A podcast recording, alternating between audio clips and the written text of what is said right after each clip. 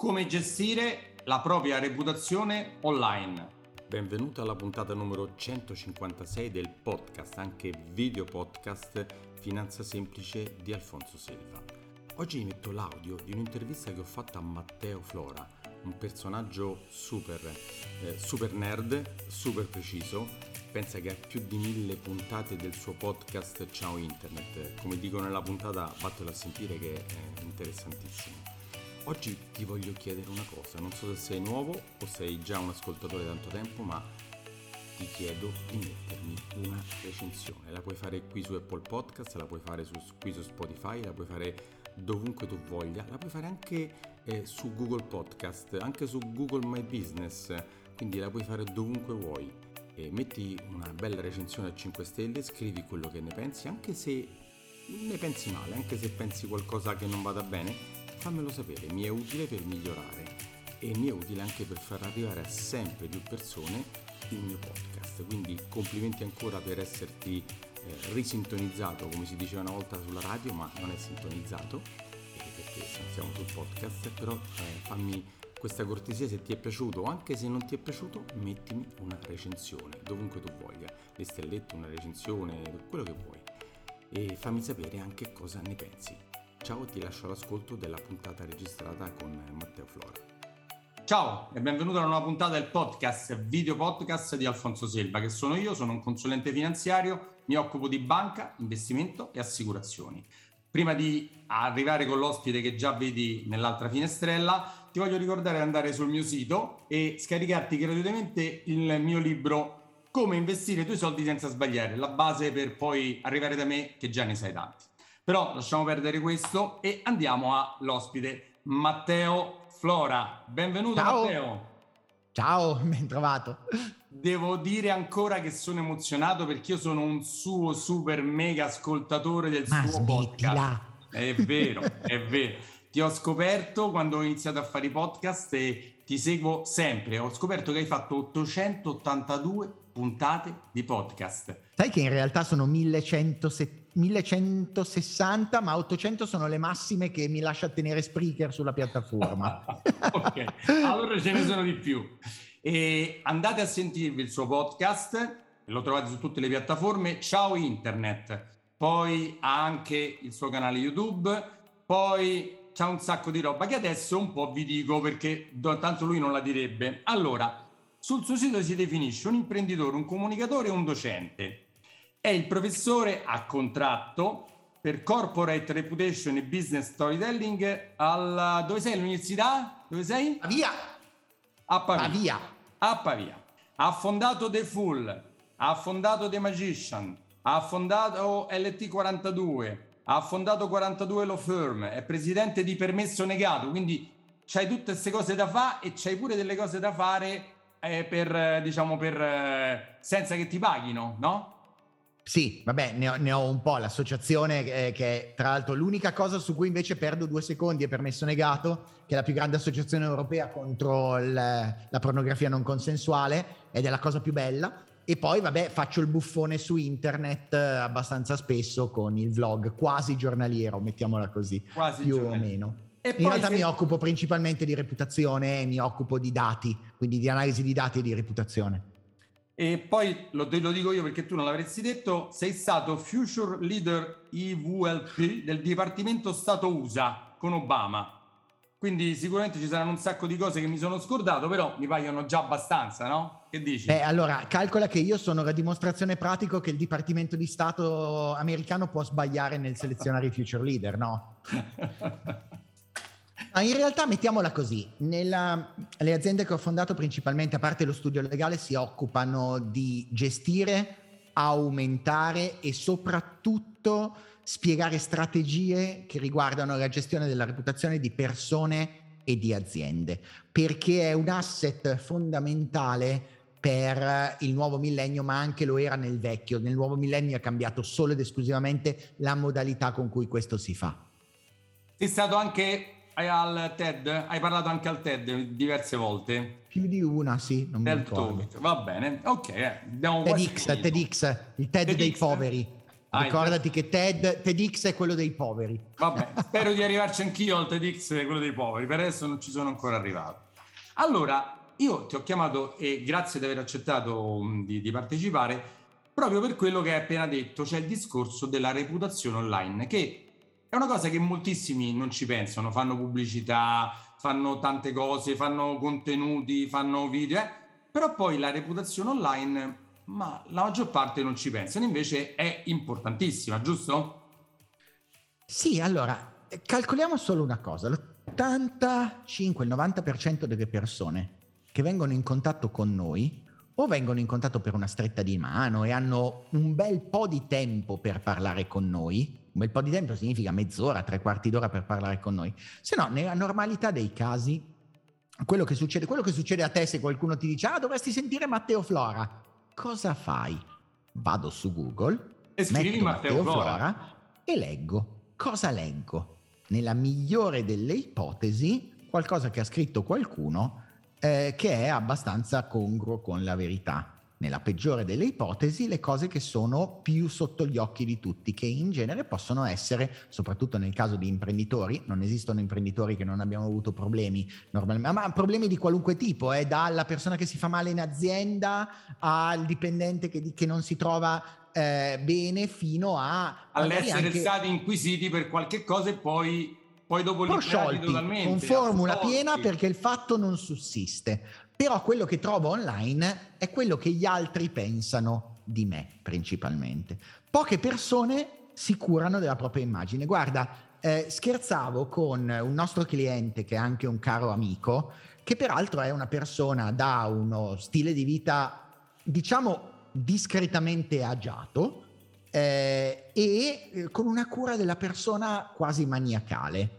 Allora a un certo punto quando lui mi iniziava a dire no ma perché devo pensare a parlare tanto comunque ho l'ufficio stampa eccetera l'ho guardato e gli ho detto senti ma più o meno tra gioielli orologi macchine eccetera in questo momento quanti soldi hai addosso? Lui fa Matteo no vabbè ma perché? eccetera eccetera io faccio beh, più o meno di 200.000 euro. Mi guarda e mi fa beh forse un po' di più. Ok e quanto spendi? E spendi questi soldi per farti vedere. Facciamo un conto da mille persone all'anno che ti vedranno e fa no, no, anche di meno. Ma guarda quelli che ti vedono passare in macchina e sanno che sei tu. Fa vabbè, saranno 500 persone. Ok, tu spendi 200.000 euro. Di più perché poi non hai solo quelli di orologi, però lascia perdere.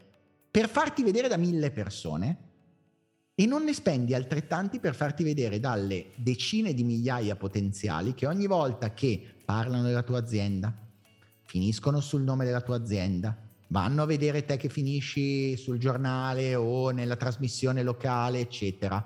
Eh, ti vengono a sentire perché magari vai a parlare a un comizio politico perché sei attivo lì, o vengono a vedere la squadra di calcio che tu, cioè tutte queste persone per te invece che magari ci perdono di più di tempo, perché non è che ti vedono passare e basta e non ti riconoscono, ma perdono 5, 8, 10, 15 minuti per leggere chi sei, a queste persone tu non badi.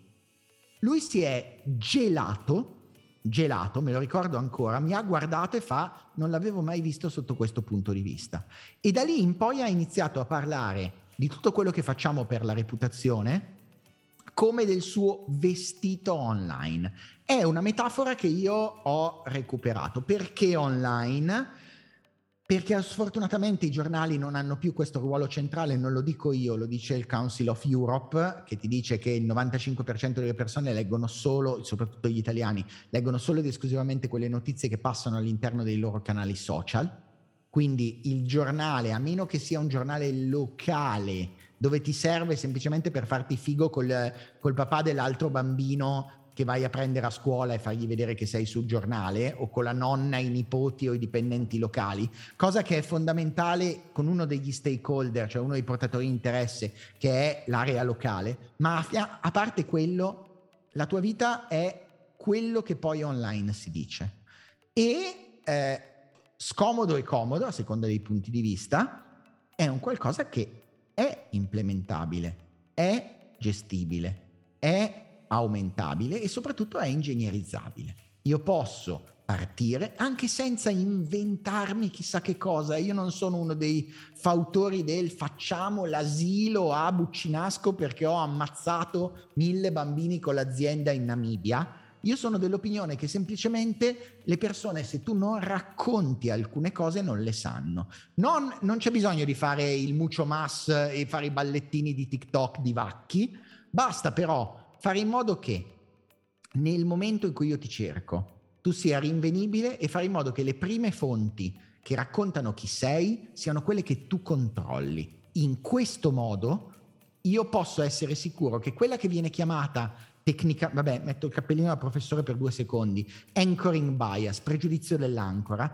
cioè lo, setta, tra il 70 e l'80% delle persone che si ricordano di te si ricordano la prima cosa che hanno letto di te e rimangono ancorati a quella versione. Tu vuoi che quel momento sia un momento memorabile e che tu lo possa controllare. È lo stesso motivo per cui non sei in una bettola con la sede dell'azienda e hai l'ufficio di rappresentanza, perché quando uno arriva deve vedere quello. È lo stesso motivo per cui non vai in bermuda e maglietta macchiata all'incontro col cliente perché non vuoi. È lo stesso motivo per cui tanti hanno un, un, il macchinone che usano per andare dal cliente e poi usano una 500 elettrica per girare perché il macchinone è scomodo come la morte da portare in giro.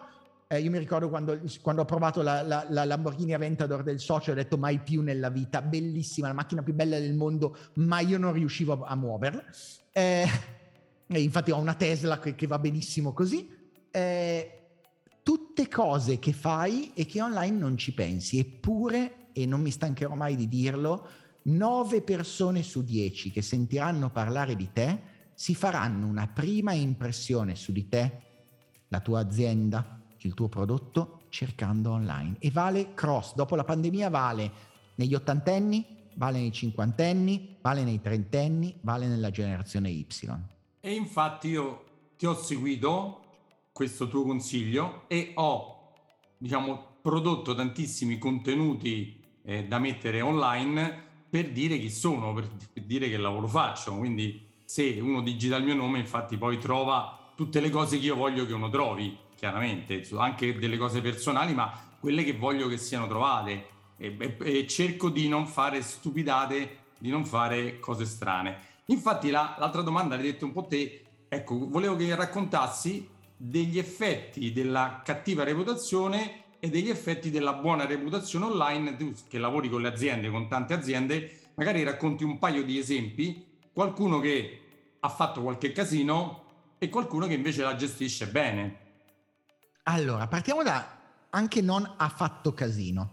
Eh, un, un, nostro cliente di quelli, eh, quelli, che noi chiamiamo affluent, ok? I tuoi, i tuoi clienti noi. affluent. Li chiamiamo esatto. anche noi affluent. eh, per, chi, per, chi, non è ne, nel settore, quelli che hanno una svagonata di soldi. Esatto. Eh, mi chiama eh, un giorno eh, preoccupatissimo e mi convoca, un signore di una certa età, quindi le cose non le dice al telefono, ti dice Matteo mi farebbe piacere se tu potessi, potessimo vederci eh, ma, mi dica avvocato, eh, si figuri, eh, quando, quando preferirebbe, ma tra un'ora le andrebbe bene, e allora sai che gli è scoppiato non diciamo che cosa, però l'ammasso di, di eh, un, un, film che è Full Metal Jacket direbbe l'ammasso di liquame organico anfibio. Ecco, bravo, eh, qui non possiamo dire parolacce. Ecco, non... Infatti non l'ho dette, non ho detto parolacce.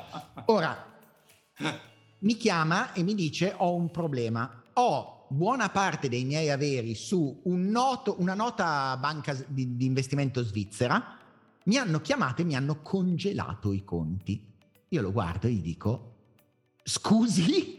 Ah sì, mi hanno congelato i conti perché loro guardano, ho scoperto, la reputazione online dei loro clienti, cioè hanno un processo di risk management che va e controlla online Co- confermo che esiste perché è uno dei servizi che facciamo anche noi per alcuni istituti di credito con, con, The Full. Ce l'abbiamo anche noi con la banca nostra. Periodicamente fanno uno screening su tutti i clienti. Ogni tanto mi arriva esatto. qualche alert di giustificare qualche cosa che è successo. Esatto. Arriva, cosa è successo in questo caso? È successo che un diffamatore seriale ha iniziato a definire pedofilo, massone, assassino il mio cliente, che non ha mai guardato nemmeno internet dal suo punto di vista, perché per lui la reputazione era una roba che dopo 50 anni nel, nel lavoro era fatto dal fatto che se io ti dico il, il, suo nome, tu lo sai che nome ha, ok? E chi è. Non l'aveva mai guardato e in effetti cercando sui motori di ricerca, i primi risultati che apparivano mentre lui stava zitto perché non aveva una voce online erano di questo diffamatore. Ha dovuto mandare documentazione, ha dovuto denunciare eh, questa persona, denunciare in realtà eh, eh, persona non conosciuta, quindi una segnalazione contro persona non conosciuta, e, e, e, fornire copia di questa denuncia, perché loro dicevano, ma come, se lei nemmeno dice niente, vuol dire che sa che è vero.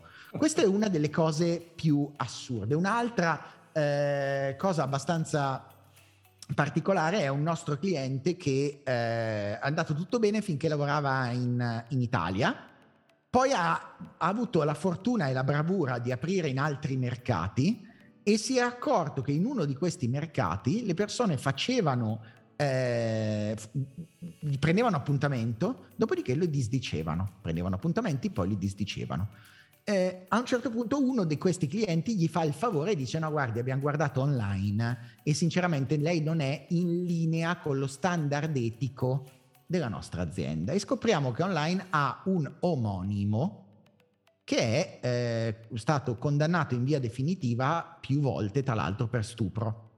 Quindi peraltro nello stesso settore generale nello stesso settore. Metti caso finanza ok? Lui faceva che ne so, il, eh, eh, il, il consulente finanziario, l'altro era il direttore di una filiale di banca, però sì, sì. sempre finanza, non era finanza, però okay, va okay. bene. Però in quel caso, e lui mi dice, la gente, cioè, n- non lo sanno. E lì abbiamo costruito, ad esempio, tutta la parte sua dicendo chi è lui con il nome dell'azienda, mettere insieme le parole il nome dell'azienda e sue, la racconto di queste parti, in lingua giusta per il mercato di provenienza su dei giornali di quel mercato di provenienza. Dall'altra parte ti posso fare un paio di esempi, omettendo i nomi perché sennò mi sparano in bocca, eh, un paio di esempi virtuosi. Uno è meraviglioso, meraviglioso. Arriva da noi qualche anno fa, noi non facevamo ancora questo tipo di servizio che adesso invece facciamo per tutte le aziende. Arriva una persona illuminata e mi dice ciao, io ho bisogno di costruire una reputazione per queste cinque persone. E noi guardiamo e diciamo, chi sono? No, niente, sono uno è il CTO dell'azienda, uno è il CFO, uno è il capotecnico, uno di questi sarà responsabile comunicazione e poi ci sono io. Ok, devi dirmi qualcosa in più per capire. Ah no, semplice, noi tra 18 mesi facciamo una quotazione all'AIM e io voglio che arrivati alla quotazione, le persone che devono investirci vadano a vedere online e dicano ammazza che fighi che sono questi qui. L'abbiamo fatto.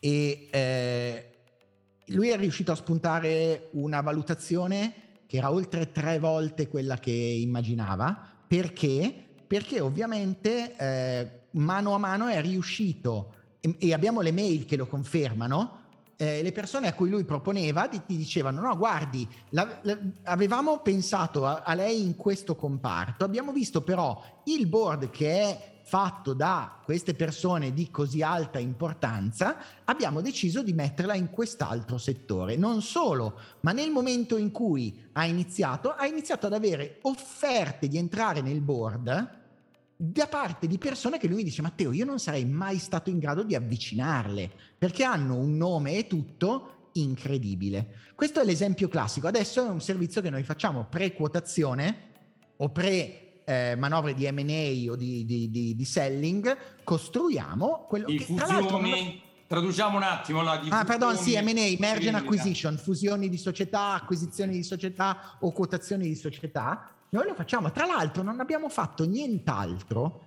che raccontare la verità chi erano di chi erano queste persone. persone. Perché queste persone erano obiettivamente dei fighi, nel, ciascuno, solo che erano uno un professore universitario che faceva intelligenza artificiale, che non gli fregava niente perché era conosciuto nel mondo accademico, ma fuori no. E abbiamo iniziato a fargli fare tutta una serie di interviste. Questo è uno dei due. Te ne do un altro eh, molto bello, secondo me, che è questo eh, medico, che, medico normale, che a un certo punto ti dice, ma io in realtà vorrei estendere un po' di più, era un... Ehm, eh, eh, posso dirlo? Sì, posso dirlo, vabbè sì. Eh, di, diciamo che aveva a che fare con fisionomia, aveva a che fare con tutta la parte del ramo bellezza, ok? Un chirurgo plastico, di una cosa particolare. Sì. E inizia a dirmi, ma io vado bene, tra l'altro persona umilissima e squisita, arriva e ti dice, no, no io non mi sto lamentando, eh, io guadagno bene, faccio le cose, però è un po' monotono, ho sempre le signore della provincia, eccetera. Però ho visto che eh, mi sono mosso un po' perché ho cambiato posto dove vado in villeggiatura e mi sono arrivati altri clienti ed è arrivato da noi umilissimo dicendo ma secondo voi se ne parliamo un po', se racconto un po' delle cose, la gente, alla gente interessa, eh. mi ha fatto talmente tenerezza che io ho detto guarda proviamo, eh, la faccio breve, eh, ha iniziato a prendere uno dietro l'altro VIP su VIP. Perché? Perché da online hanno iniziato le persone che lo seguivano. Cosa è successo? È successo quello che noi chiamiamo il circolo virtuoso. Dagli amici che lo seguono, tutti i consigli che lui ha fatto, adesso è una persona piuttosto conosciuta nell'ambiente, tutti i consigli che iniziava a dare, e devo dire la verità, lui si sbatteva tantissimo, faceva, è bravissimo poi nel raccontare il suo lavoro, è, è un luminare, nel senso, ha iniziato a raccontare queste cose a raccontarle in maniera semplice, a demistificare quello che succedeva perché lui non aveva bisogno di venderti qualcosa, aveva bisogno di farti capire come funzionava. I suoi fan hanno, hanno iniziato ad aumentare e, e, i fan che seguivano lui e qualche altra starlet hanno iniziato nei commenti della starlet a dire guarda dovresti parlare con lui, ne parla un sacco e lui ha, devo dire la verità, decuplicato il fatturato dicendo io prendo un decimo dei clienti che pagano dieci volte tanto, così almeno sto vicino, faccio il nonno, perché poi quello che interessava a lui era il fatto che aveva i nipoti e ti diceva non ho tempo di fare il nonno. Eh, e, e, sono due storie secondo me emblematiche di come una cosa, poi ce ne sono tante altre, ad esempio eh, se vuoi te la butto lì così, normalmente una buona eh, gestione della reputazione, non lo dico io, lo dice Forbes, fa in modo che tu riesca a chiedere fino al 100% in più di compenso nel prossimo lavoro che tu andrai a fare. Perché? Perché ancora una volta i cacciatori di teste cosa fanno? Usano strumenti scemi. Gli strumenti tipo gli strumenti di analisi di LinkedIn, gli strumenti di analisi della rete, le rassegne stampa, dove cercano cose stupide. General manager multinazionale e sono cose che normalmente uno non scrive anche perché normalmente io nel mio account LinkedIn ti dico senior vice president product design week Santani e mi dimentico di dire responsabile vendite Nord Italia ma quando un'azienda del Veneto cerca un responsabile vendite per la zona del nord-est, non cerca lead UX motivator Antani. Scrive quella cosa semplice. Cerca responsabile vendite Nord Italia e non ti trova. Maledizione, perché il computer sono imbecilli veloci. Fanno molto velocemente quello che fa però un imbecille. Non è che se lo immaginano che cosa tu sei. Guarda, la cosa che mi fa più ridere è che buona parte del lavoro che facciamo noi non è una roba fuori dalla grazia di Dio, è ingegnerizzare tutta una serie di cose di per sé semplici, ovviamente facendo in modo che al contrario di te, ad esempio, la persona si debba sbattere molto ma molto di meno, perché l'obiettivo è tu ci sei riuscito, ti sei fatto un'acquisizione, te la stai costruendo con un sacco, un sacco, un sacco di lavoro personale L'idea qui con i manager è dargli una squadra che sia in grado di gestire questa cosa con il minimo effort necessario per lui. Calcoliamo che normalmente per un top manager che seguiamo noi il, l'apporto che ci serve da lui è circa un'ora di telefonato ogni due settimane. Niente, praticamente nulla. Quindi riassumendo questa parte, hai raccontato che l'effetto di una buona reputazione online è strepitoso sul ricavato, sul, su, anche sulla vita personale, perché può andare a incidere. Adesso hai parlato solo di business, ma può essere molto, molto preoccupante su persone normali o persone che hanno, come dici te, quello che gli racconta una cosa e li denuncia per un'altra. Insomma, problemi grossi possono esserci. Quello è crisis management. Quello è tutto un altro mondo. Lì per la grazia di Dio e tutto ciò che avete caro, se mai vi dovesse succedere un problema di questo tipo, ricordatevi che chi fa marketing e chi fa comunicazione non fa crisi. Non chiamate qualcuno che fa marketing per gestire questa cosa o comunicazione per qualcuno che gestisce questa cosa. È un po' come dire, quando mi va a fuoco l'azienda, chiamo una società di manutenzione impianti. No, per la grazia di Dio, chiami i pompieri. Ecco, i pompieri in questo caso, per risolvere quelle che sono problematiche vere e proprie, sono i professionisti. E lì cambia dal giorno e dalla notte. Matteo, infatti volevo proprio introdurre questo argomento, cioè quando succedono problemi online grossi, tipo io me ne sono scritti 3-4 di cui hai parlato, Gianluca Vacchi, gli Alpini, il Liceo Montale, e poi ce ne, ne ho, eh, non mi ricordo, insomma, ne hai citate molte, molte volte, cioè quando uno fa una stupidata enorme online o scrive una cosa, fa un video, fa una cosa per cui viene massacrato, molte volte la pezza che ci vuole mettere dopo, per non dire quasi sempre, perché se non è fatto da un professionista come te, peggiora il problema, no?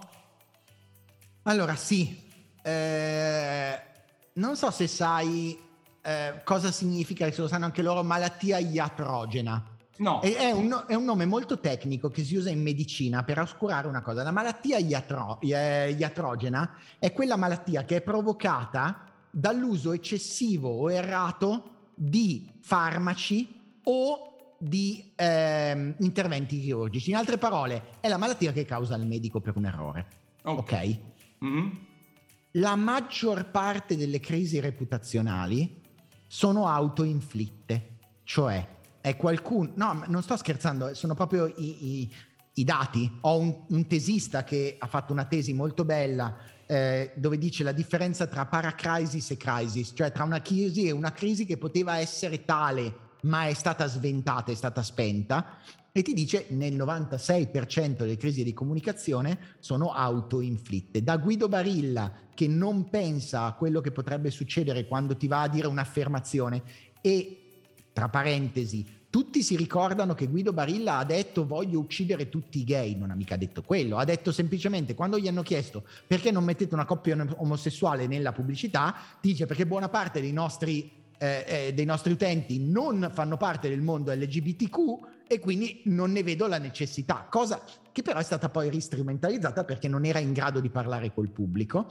Parliamo di Elisabetta Franchi quando fa le uscite di un certo tipo, parliamo di tutto quello che succede. Ora, in questo caso il problema vero è che la persona pensa di, essere, di non aver bisogno di essere affiancati in alcune parti e fa delle affermazioni pesanti. Ora, io non dico fatevi seguire da qualcuno come noi, come tante altre società, eh, non, non, dico venite da noi per la car- sono un pessimo venditore, eh, però nel caso in cui succeda un errore, mi lascio scappare qualcosa, il commento su Twitter razzista, diffamatorio, sessista. Ecco, da quel momento zitti e chiamare qualcuno che si occupa di comunicazione, perché nel 99... Crisi, comunicazione di crisi, perché qualcuno, come hai raccontato te, hanno chiamato il classico che fa marketing.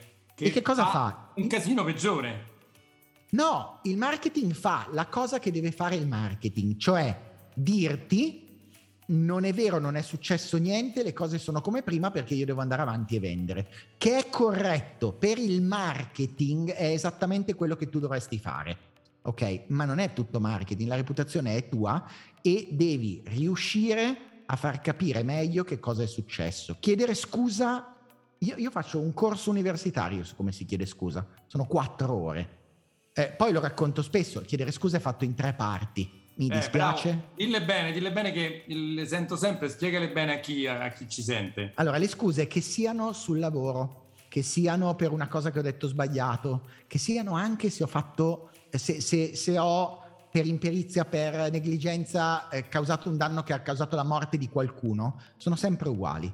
C'è uno studio molto approfondito che ti dice che le, le le scuse hanno sei fasi diverse, ma tre di queste sono fondamentali. Io le ho riprese nella formulazione che dà tra l'altro Randy Posh. Randy Posh era, stud- era un eh, professore universitario che fa questo bellissimo video che vi consiglio che si chiama The Randy Posh Last Lesson, l'ultima lezione di Randy Posh. Racconta tante cose carine prima di morire, l'ultima lezione che fa. In mezzo a questo ci mette una, par- una parte che è fondamentale e ti dice le scuse sono fatte da tre punti che sono I'm sorry, it's my fault, how do I make it right? Mi dispiace, è colpa mia, cosa posso fare per rimediare? Uno, mi dispiace. Neuroni specchio, sistema limbico. Le persone riconoscono il fatto di ascoltarti o meno da quanto sono convinte della tua contrizione. Le scuse le fa una persona, non un'azienda. Le scuse le fa il CEO, non lo fa l'azienda. Perché io sono abituato a avere una persona che si scusa con me e sono disposto a scusare una persona quasi mai a eh, scusare una istituzione. Due, è colpa mia. Non importa se l'ha fatto un mio collaboratore, non importa se l'ha fatto la persona. La cosa che ci viene normale è il fatto di dire: ah no, non è, stato, non è colpa mia, il cane mi ha mangiato i compiti. Però pensiamoci un secondo: le persone non vogliono da me che io faccia chissà che cosa. L'unica cosa di cui vogliono essere sicure dalle mie scuse è che io non lo rifarò. Ora, ho un unico modo per convincere le persone del fatto che non lo rifarò. Dire che ho abbastanza potere per fare in modo di evitare che la prossima volta una cosa del genere succeda. Se io dico l'hanno fatto qualcun altro, eccetera, le persone mi diranno semplicemente che non so scegliere quelle persone e, che, e penseranno che le prossime che io sceglierò saranno esattamente come quelle di prima. Quindi non ho il potere di fare accadere le cose. E il terzo è come ho intenzione di rimediare. Se non do quello, non funziona. E rimediare non è solo pagare, eh? anzi, tante volte abbiamo un cliente che ha fatto una cavolata fotonica fuori dall'Italia, quindi posso raccontarlo. Eh, in una telefonata con un cliente, questo ha dato del slang per, per, per persona di colore molto brutta eh, eh, alla persona al telefono, che ovviamente per le leggi di Murphy, cioè se qualcosa può andare storto lo farà, quella persona stava registrando. È successo un patatrack e il mio cliente che cosa ha deciso insieme a noi di fare? Non di dire lo prendo e lo licenzio e basta, perché questo non risolve il problema e anzi avrebbe contro tutti i sindacati che ti dicono ah ecco è colpa tua che non lo hai formato. Ha detto guardate, scusatemi, è colpa mia, cosa abbiamo intenzione di fare? Semplice, abbiamo allontanato questa persona dal contatto diretto col pubblico mettendola a lavorare da un'altra parte. Nei prossimi 12 mesi farà un training particolare per inclusività e diversità. Non solo, ma siccome lui ha fatto questo errore, ci è venuto il dubbio che sia un errore sistematico in come formiamo le nostre risorse e quindi nei prossimi 18 mesi tutte le persone che compongono il team faranno lo stesso tipo di corso. Questo cosa dice?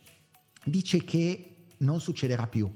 Eh, c'è una cosa che dico molto brutta, però è molto vera, cioè quando tu hai ammazzato la figlia di qualcuno, queste persone, siccome non puoi dargliela indietro queste persone, queste persone vogliono un'unica cosa, che la morte non sia avvenuta in vano, cioè che qualcun altro non debba morire nello stesso modo e vogliono quella rassicurazione. Quando tu riesci a dire abbiamo implementato, abbiamo fatto, abbiamo cambiato queste cose per, per renderli ragionevolmente sicuri che nessun altro dovrà passare quello che hanno passato loro, allora stai dando delle scuse che funzionano. Se no sono solo palliativi e la rete, quando tu fai palliativi, la, re- la rete ti prende a schiaffi che altro che Bud Spencer e Terence Hill. Alleggeriamo, dai, che questo era pesante. No, però ecco, mh, hai portato questo che è l'estremo, però per capire che oltre il, una società la cavolata la può fare anche una persona normale, un, cioè la può, fare, la può fare un consulente finanziario, la può fare un avvocato, un, qualsiasi persona. Non posso parlare di consulenti finanziari perché tutte le maggiori, le, delle dieci maggiori banche europee, sette sono clienti e noi facciamo il monitoraggio dei consulenti finanziari, quindi non posso dire quello. Però uno dei casi che ti posso dire tranquillamente perché è diventata di cronaca e non era mio cliente è il classico pilota della Ryanair che è diventato famoso che insulta pesantemente Selvaggia Lucarelli. E Selvaggia Lucarelli invece che fare lo screenshot a lui e metterlo online dice ciao Ryanair questo è un vostro pilota siete sicuri che sia assolutamente lucido quando fa il pilota e quello che era il problema di un singolo diventa un problema della società. Con lo studio legale, una buona parte di quello che facciamo noi è un lavoro noiosissimo, ma fondamentale di policy. Assistiamo il cliente a scrivere le policy e poi facciamo i corsi internamente, molto meno noiosi, perché sennò la gente non li ascolta, dove spieghiamo alle persone come sto facendo adesso con te, cosa può andare male, cosa può andare bene, quali sono le linee guida da seguire e soprattutto perché ci sono le policy, che non sono perché il, il datore di lavoro è il paron che è draconico lì così, ma al contrario perché azioni virtuali possono sfociare in reazioni assolutamente fisiche. E far perdere tanti soldi anche delle aziende. Tantissimi. Il danno reputazionale è considerato il pre- Deloitte ci dice che il danno reputazionale è il primo la prima fonte di danno che ha il più alto impatto da un punto di vista di share value, quindi di quotazione in borsa, di eh, introiti, quindi di revenue a fine anno e di regulatory compliance, cioè una volta che succede uno scandalo, il regolatore ti viene in casa a fare le pulci ogni volta. E non sono dati miei, è, è Deloitte. Senti Matteo, andiamo verso la fine, ti faccio una domanda che non ti avevo detto tra quelle tra gli argomenti su per giù, però... Vedi preoccupato, sei... vero? Ho la faccia no, di quello preoccupato. Per niente, per niente, per niente, per niente. Tu sai che io faccio il consulente finanziario, lavoro per una grande banca e a tutte quelle persone che invito a partecipare gli chiedo come ti regoli tu per le tue finanze, come pensi che eh, il consulente finanziario si possa usare, non usare, sia importante, non importante, cioè come lato finanza, investimenti, banca, come tu personalmente, come fai? Io personalmente, a parte il fatto che io personalmente eh, ho il, il, veto a lavorare, ci siamo detti che io ho il veto a lavorare con chiunque è cliente, anche perché avrei il conflitto di interessi da tutte le parti. Quindi è un po' un problema, perché avendo tutti questi clienti è un po' un problema. Però personalmente una delle cose che ho sempre trovato incredibilmente utili, che peraltro i dati dicono che è la cosa che interessa di più alle nuove generazioni, millennial, generazione Y, generazione Z, eh, è il non pushy, cioè devo essere io a scegliere a chi chiedere qualcosa. Se esiste un modo per fare in modo che io non prenda in considerazione qualcuno, è abusare del mio tempo e della mia attenzione. Tempo e attenzione sono risorse limitate. Quando qualcuno mi sta sul collo, è il modo migliore per fare in modo che anche se qualcosa mi interessa, io non lo prenda in considerazione. Perso- la persona che in questo momento segue la mia parte di finanza è una persona che io ho iniziato a seguire perché mi piaceva come raccontava e come vedeva le cose. Sono riuscito da come lo raccontava a capire qual era la sua, usiamo un termine complesso e poi lo spieghiamo, Weltanschauung, la visione del mondo. Cioè come lui vedeva la finanza, come vedeva il fatto di investire, come vedeva il rapporto con i clienti. L'ho seguito per un po' e sono andato io a chiedergli un appuntamento dicendo ciao, ti seguo online, mi piace come pensi, ti va di prenderci un caffè. Lui mi ha risposto dicendo ciao, ti seguo online da quel video là in cui parlavi di quella cosa lì, volentieri prendiamo un caffè, calcola che io normalmente ho clienti forse un po' più piccoli di te, quindi probabilmente non sono la persona giusta. Però ti posso dire da chi andare. Quindi lui ha iniziato dicendo non voglio lavorare con te. E poi sono stato quasi io a doverlo convincere a dire dai facciamo delle cose assieme. Quello secondo me è il rapporto win-win. Capisco che non è un rapporto applicabile a tutti e che anzi le leggi del marketing ti dicono sfracella le gonadi al tuo potenziale prospect finché non te ne può... Però attenzione che funziona con una certa generazione, la generazione X e forse i boomer, cioè io, io over 50, funziona sempre molto di meno con le nuove generazioni. Se uno si vuole preparare a parlare alle nuove generazioni deve dare contenuti di valore per far capire quanto vale la persona. Guarda Matteo, quello che hai raccontato mi capita ancora non spessissimo, però mi è capitato, qualcuno mi ha detto sento il tuo podcast, ho visto i tuoi video, ho letto il tuo libro, eh, boh, qualsiasi, ti ho visto su Facebook e mi ha cercato. chiaramente ancora pochi, eh? ancora non è la maggior parte, ancora molti vengono da presentazioni da altri clienti, Certo. conoscenze personali, però il cliente che ti cerca perché io, io dico molto che il cliente deve capire cosa io voglio fare, come ragiono, se gli piaccio va bene, perché avere un cliente che non gli piace come io intendo il discorso di gestire il suo patrimonio è totalmente inutile, perché mh, ci scontreremo, lui sarà insoddisfatto, se non siamo sulla stessa lunghezza d'onda, ma è meglio che non mi chiama, non lo voglio. Quello... Non solo, ti, ti aggiungo una cosa, tu non sai però, perché mi dici che tanto è passaparola e ci sta.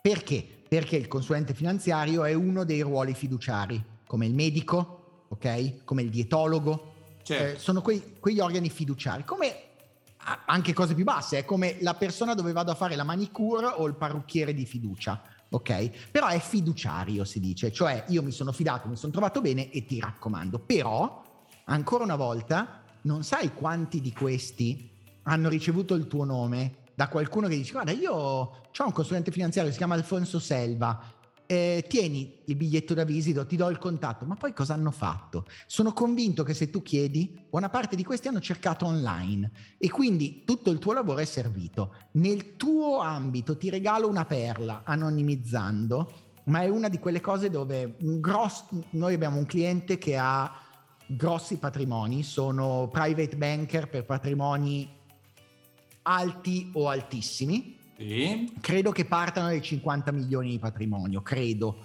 Eh, se, se non sono 50 sono 30, comunque sono lì. Cioè è un numero che io non posso, cioè non so neanche come si scrivono, non è che non, non ce l'ho sul conto corrente, proprio non ho idea di come si scriva. E eh, abbiamo fatto prima una prima parte in cui abbiamo fatto training a non tutta la forza vendite, solo ed esclusivamente a una decina di ragazzi giovani che dopodiché cambia qualcosa e ci chiedono un'offerta di botto per fare il training obbligatorio a tutta la forza vendite. A questo punto io ero abbastanza in confidenza da poter chiedere al vecchio saggio, eh, quello che ci ha dato, il, dicendo, ascolti, è, è, è evidente che è cambiato qualcosa. Cosa è cambiato? E lui mi dice, molto semplice, io ho avuto un, la, la, il disvelamento perdendo 200 milioni di gestito come li ha persi 200 milioni di gestito? Semplice. Succede che un mio cliente ancora giovane, sulla sessantina, muore. Muore, gli, gli, viene, gli viene un colpo, gli viene un infarto ed è morto. Prevedevo che saresti arrivato qua perché questo è un Cambio generazionale di Eh, botto. certo. Eh, certo. Cosa succede? Succede che io, da brava persona quale sono, non vado come un avvoltoio, lascio passare un po' di tempo, dopodiché prendo contatti con, il, con gli eredi e dico salve, io sono il vostro gestore, nel senso volevo presentarmi, gestire un po' di cose, ci sono un po' di cose. E questo mi guarda e mi dice no, ma noi adesso cambiamo gestione, ho scelto un altro. E lui cade dalle nuvole. Dice ma perché? E questo dice molto semplicemente, ma chi avete scelto? Dice, guardi, io dico, abbiamo scelto lui perché l'ho trovato online, una persona quasi sconosciuta, e, e mi fa, no, ma perché sa, io ho cercato online chi era lei, ma non lo trovate e io di una persona che non è online non mi fido. Questo è stato il disvelamento sulla via di Damasco, perché ti dice, è un cambio di paradigma, persona tra l'altro di una certa età ma incredibilmente intelligente, che ti dice è un paradigma diverso. Quando lui faceva il private banker, il non apparire Era, era, una- era un parte- plus, era una cosa era il positiva. valore. Era il valore del fatto della confidenzialità, della riservatezza, che era il valore di tantissime banche, quasi tutte le banche d'affari. Cioè c'erano alcune banche che non ti mettevano, eh, chi era? Era Rothschild, no? che non ti metteva i partner nemmeno sulla documentazione. Eh, adesso è cambiato un paradigma e se non sappiamo cambiare il paradigma ci perdiamo non solo i nuovi clienti, ma il salto generazionale. Esatto. E sarà uno, questo sarà uno dei più grossi periodi di salto generazionale, di passaggio di ricchezza da delle persone che purtroppo prima o poi moriremo tutti e arriveranno i trentenni, di, trentenni, quarantenni che oggi magari sono, vengono da- da- dal- dallo smartphone, da TikTok, da tutto quel mondo là e se non ci sei online non esisti sicuramente. Senti Matteo, Assolutamente sì. Grazie, grazie, veramente grazie. Vuoi dire a tutti quelli che ci ascoltano dove ti possono trovare e come ti possono trovare? Ah, guarda, molto semplice. Matteoflora.com ci sono tutti i link, c'è tutto. Lo, lo, uso apposta, non è quello della società, è proprio solo per mettere lì e dire ciao, mi puoi trovare qui, qui, qui. Grazie a te del, della chiacchierata, spero di essere stato chiaro. Ma se ci saranno poi domande, eccetera, non farti problemi a girarmele, chiacchiero volentieri. Veramente no, sicuramente sei stato utilissimo. Se sei un imprenditore, rivolgiti a Matteo per tantissimi aspetti della tua vita online, di tantissime cose vatti a sentire i suoi podcast, i suoi video e quant'altro che sono super utili, come lo sono Anche non a Matteo, ma a qualcuno, per la grazia del cielo. Anche non senso? a me, a uno dei competitor, va bene, però a qualcuno che ti possa dare una mano. Va bene, con questa ultima raccomandazione di Matteo ci salutiamo, grazie ancora Matteo e alla prossima.